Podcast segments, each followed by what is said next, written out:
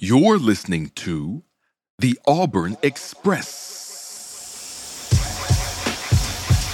Powered by The War Report. All aboard the AM departure from platform 334, the Auburn Express.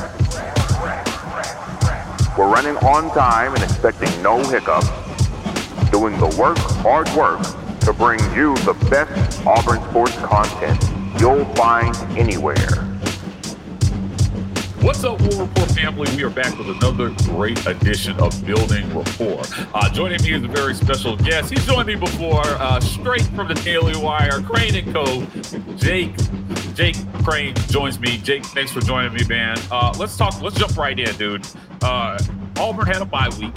Yep. And they have played five games give me your assessment of Hugh Freeze's first five games on the plains. You know, how is he doing? Are they on track to accomplish the things that he's setting out to do? Uh, you know, what do you feel about these first five games for Hugh Freeze? Yeah, well, uh, first off, thanks for having me, Mike. Love coming on and chopping up with you guys. Y'all do a really good job. Look, I, I, I think he's doing. A, I, I think Auburn's fine. Um, I, I think they're on the right path. It's kind of been chalk about what a lot of people thought through this five game stretch. You know, you had the tough one at A and M uh, that that you dropped, and then obviously Georgia. We know how talented they are, and, and you put up a hell of a fight. I, I think the things that that I were that I was looking for, and and some positives that I've seen is Auburn. You know, they're not committing a ton of penalties. They're playing clean. You're not seeing a lot of miscommunication on the sideline. The flow of information seems to be really free.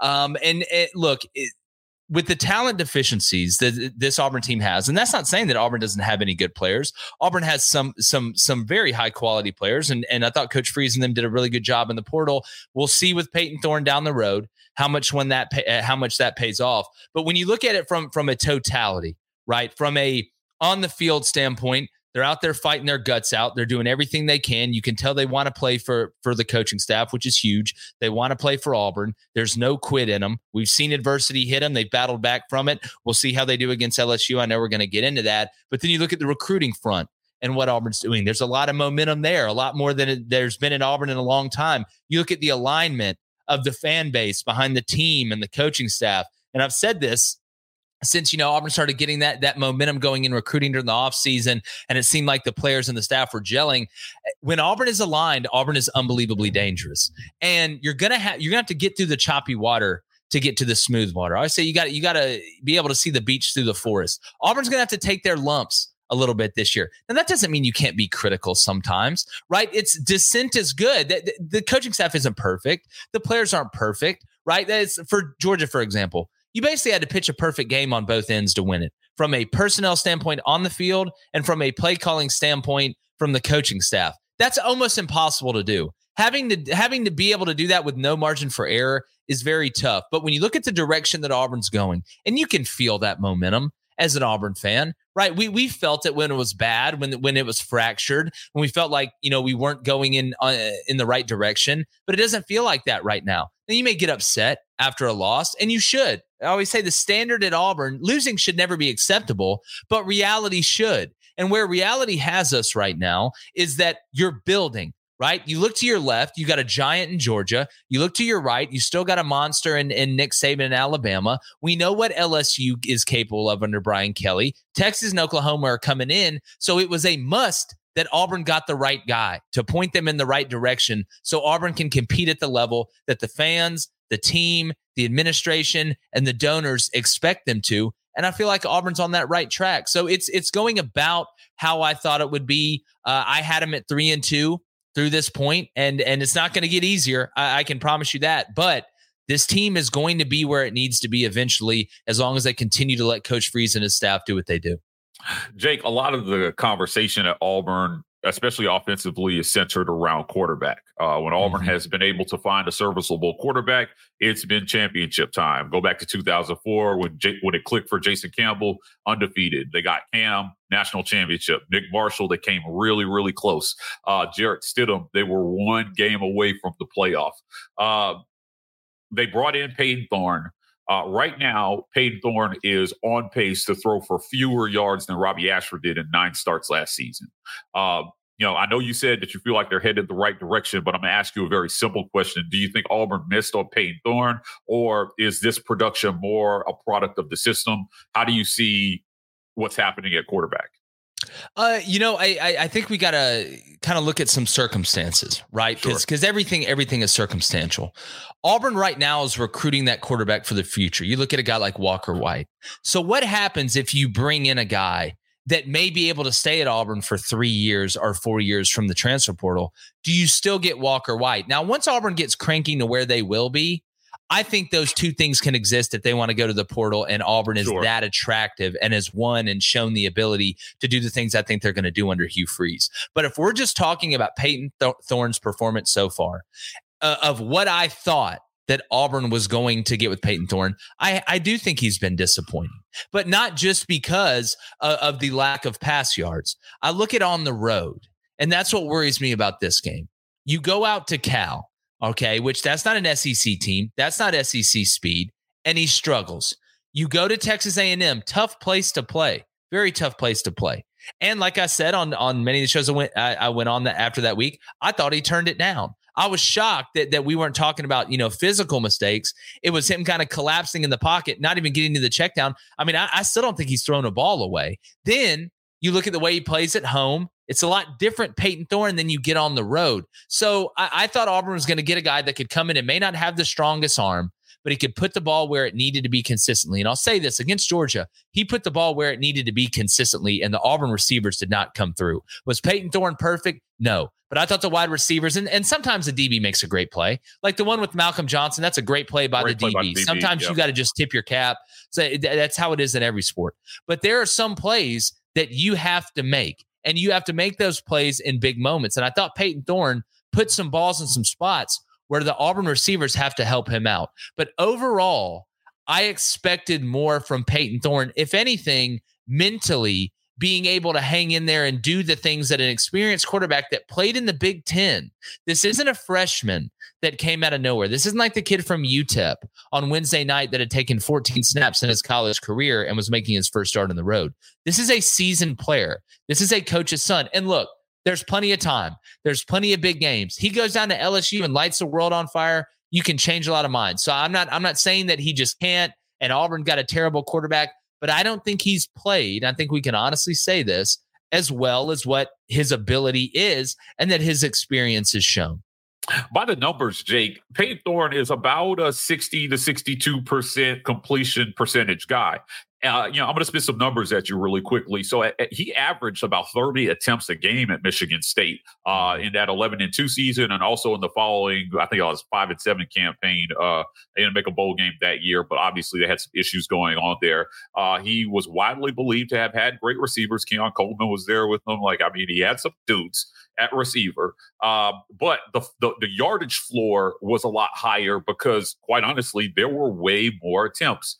Uh, how do you explain Auburn just not letting him throw the ball more? Because he's right around sixty something percent, but he's on pace for about eleven to twelve hundred yards of regression over what his floor was at Michigan State are they just not throwing the ball enough or you know what's going on here? Well well i, I think that's a product of what's around him and what's working. I, I, mean what's what's been the best weapon that auburn has had offensively? It's been the run game. Even when teams knew they were going to run it they've had success. And when you don't have a ton of depth on defense as well you want to be able to give them some rest on the sideline. So i think it's a combination of things. It's sure. never really one thing. And you look at auburn's wide receiver room. Auburn really doesn't doesn't have a, an elite guy at wide receiver. The best pass catcher they have is is Rivaldo Fairweather. I think Jay Fair is going to end up being nice. I expected more out of Ja'Varrius Johnson, but Auburn does not have depth in that wide receiver room. I mean, Hooks really hasn't, you know, lived up to the billing we saw one-handed yeah. catches during practice and all this other stuff. Uh, Camden Brown's on the back of a milk carton. I mean, nowhere knows nobody knows where that guy is, and and it just seems like Auburn uh, right now. When you look at what's working, and you have to dance with the one that brought you, Payton Thorne and Auburn's best weapon has been the run game and Payton Thorne's legs, and you try and use that to throw off of to put what's a deficient wide receiver room. And look, Payton Thorne, there's been open wide receivers that Payton Thorne's missed. Right, this isn't a one person. Let's blame this one person. It's it's a totality thing. But I think Hugh Freeze and the staff is leaning on the strength of the team. And right now, if you go out there and throw the ball 30 or 35 times, with a deficient wide receiver room and that's not your strength and you leave 20 25 runs out there that you didn't that you didn't play because you wanted to make sure you threw it enough is that really putting the offense and a thin defense in the best position. So I think that's it's a mixture of those things.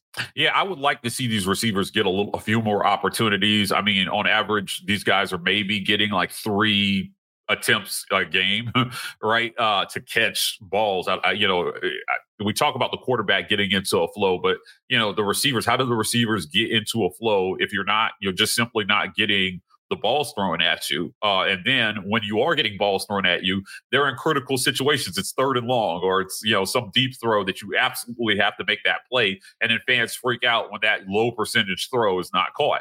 Um, I, I will be interested to see if Hugh Freeze and Philip Montgomery uh, can scheme up something that plays more to Auburn's strengths. But that's what I wanted to ask you next. Uh, Hugh Freeze and Philip Montgomery. Hugh Freeze has openly said that uh, he's struggling a little bit with not calling plays. Yeah. Uh, it seems like there may be. Um, a little bit of a tug of war between those two on what to do. Uh, we've got had reports of going into the week with one game plan, changing that game plan midweek. Uh, given how it's looking offensively, uh, you know, if you're Hugh Freeze, what do you do here? Do you let go of the reins completely, or do you imprint your, you know, your ideology onto this offense yeah. to make sure that it goes right? Yeah, it's it's a great question, Mike. I do want to touch on one thing that, that we just talked about, though. I think one way that Auburn could it, it, you try to help that by by getting the receivers in the rhythm it, rhythm is through quick game, right? Like bubble screens, spitting it out sure. on now screens. But the Auburn receivers have to block. Like that, that's been a big yeah, problem sure. when they've tried to spit it out there. The Auburn receivers just aren't blocking well. And if you can't do that, you might as well hand the ball to Jarquez Hunter and let those five offensive linemen, yeah. or you get 11 personnel, let those five, uh, five offensive linemen in that tight end block and see if that you can spring you. So we'll see if they do more of that. But I want to put this, what, what you just said in a real world perspective right? I, I, want you to think about this if, if it applied to somebody that that wasn't a football coach, because it's very, very hard when you have built yourself up all the way from, you know, the lowest point in your career when you started out to being the head coach at Ole Miss, right? You by calling plays. You were the play caller. That is the best thing you brought. That's your flaming sword if you're Optimus yeah. Prime, right? That's your bow and arrow if you're Legolas. And all of a sudden, right? It, that happens at Ole Miss. Okay, it goes down at Ole Miss. You wonder if you're ever going to get to coach again. You get a job at Liberty. You're coaching the plays. Hey, it works out it works out so well that you get an opportunity to coach at an even better place than you got let go of before. So yeah. now, when you get what's going to be maybe your last big opportunity, are you willing to take away your superpower and not do that when your butt's on the line? That's that. Think about it. If you were an, a, a salesman and you were the best. You had had built yourself up as a salesman. You were the best at going in a living room. I don't care if you're selling globes or insurance, and you could just sell, sell, sell. And you built yourself up to where you're the top salesman. That all of a sudden you get hired by this big company to manage a bunch of salesmen, right? And you don't get to go make any sales anymore, but you're expected to hit a certain amount of sales that you know if you were selling stuff, you would really help get to that number and your butt's on the line would you not be able to go out there and sell it? So yeah. I, I, like to put this in a real world perspective because we saw this with Gus Malzahn. This is his superpower. You're asking Superman not to fly. You're asking Batman not to be rich and nuts. Like it just you're this is it's hard to let that go, especially when this may be your last shot. So if it's me, it's like Sark, he's calling the plays right? Like some of these guys, it's like I don't care if I'm the head coach, right. if, if I'm the I am calling the plays because it is, excuse me, it's my ass on the line. If it doesn't work and my superpower doesn't work, I can sleep at night, man. But imagine getting fired and not knowing if it would have gone different if you were the you one that was in yeah. control of it. Yeah, it's it's it's always an interesting conversation, particularly at Auburn, uh, when the last three head coaches have been offensive guys, and then when you have offensive struggles, very frustrating for fans. Um, you know, Hugh Freeze uh, touted two things when he came in. He said, "I develop quarterbacks and I turn programs around quickly." Uh, so I think you know, again, if you can demonstrate those things are headed the right direction after year one, you're going to get a lot of grace from this fan base. I, uh, I, I, will say too, Mike. There's there's a quarterback in an old place where Hugh Freeze was that every time I turn on the TV, You know, and I know it's not playing against the maybe the greatest competition in the world, but uh, Kaidon's got a little witch in him. I don't know anything. Nobody's told me anything. I'm not saying that that uh-huh. Kaidon Salter's going to Auburn, but I tell you what, every time I turn on the TV and I see him doing what he does, you know, the Spidey senses really start tingling. You know, imagine this guy and a familiar offense. I, I don't know. I'm just throwing that out there. It'll be interesting to see. I I think that you you brought up an interesting point about bringing in guys who have eligibility and how that affects uh, your current recruiting. So, you know, do you get Walker White if you're bringing in guys who have experience and eligibility? It's going to be interesting to see what tactic they take. Ultimately, when you are a top tier program, it's not something you worry about. Like Kirby and Saban are worried for about sure backing guys at quarterback. They're like, we're Alabama, we're Georgia. Yeah. You come here and you play, and you know. Well, I mean, if you are you bringing in a guy to be a mercenary while Walker White well, Walker White, uh, t- that's tough to say. Walker White red shirts. That's it. Say right. that one eight times fast. So, but kids, uh, kids don't want a red shirt these days. No, they uh, don't. But sometimes, though, in specific cases, like you look at Arch Manning, you look at some of these other guys, they understand. You know, typically because they have good counsel around them. Look, red shirting is one of the best things that can happen to you. yeah. It's one of the best things that can it's happen. lost to art. For it's sure. a lost art. Uh, great conversation, Jake. I want to end today's discussion talking about the rest of Auburn's schedule. Uh, Auburn had a bye week the first week in October. Uh, they face LSU on Saturday in Death Valley, but they also mm-hmm. have both Mississippi schools at home. Uh, and then the November slate consists of Vanderbilt, Arkansas, New Mexico State, and of course the Iron Bowl. How do you project the last seven games of Auburn's schedule? And what does Hugh Freeze need to do here to make sure that he produces something that he can continue to sell to recruits to say we are headed the right direction? Well, the first thing, if you can, if you can take care of business at home, I mean, you, that's a quality win over Ole Miss if you can get it. And then the Iron Bowl, I mean, I don't have to sit here and explain to y'all how huge that would be. Right, right. now, if I was a betting man, which I am, uh, I, I, would bet it'd probably be seven and five. Right, you think they would finish, you know, four and three. Uh, let's say you hold serve at home between Ole Miss uh, and Mississippi State. You beat New Mexico State and you beat Vanderbilt. That gets you to seven. So now the question becomes: Can you can you steal one out of LSU on the road, Arkansas on the road, which we'll see with Arkansas. It seems that place is falling apart more by the day, and, and they got to go to Bama this week, which isn't exactly a, a morale spirit raising situation. Uh, and then you get the Iron Bowl. So if you can steal one of those, I predicted Auburn to go eight and four before the year. You get to that number, which would be massive would be absolutely massive. Now, I'm not assuming the Ole Miss game is going to be a win. I think Auburn's better than Mississippi State is. I obviously yeah. think Auburn's better than Vanderbilt is. I think Auburn's better than New Mexico State, uh, even though I got a ton of respect for Jerry Kill. But if you're able to hold serve at home between those three games I mentioned and steal one of at LSU, going to be tough. At Arkansas, going to be tough. Against Bama at home, Iron Bowl, first year starting quarterback at Bama, uh, maybe figured out some things. But but for Hugh Freeze' health, right? Auburn's got to catch breaks. They, they don't have enough depth. You always got to catch breaks. But when you don't have a ton of depth, you have to catch breaks. That's yeah. kind of where Auburn is. Uh, it's going to be interesting to see. Uh, I agree with you. I think that Auburn is a better team than Mississippi State. Uh, they are at Will Rogers, man. I, he has fallen off without Mike. Well, I mean, their yeah. offensive line, Mike.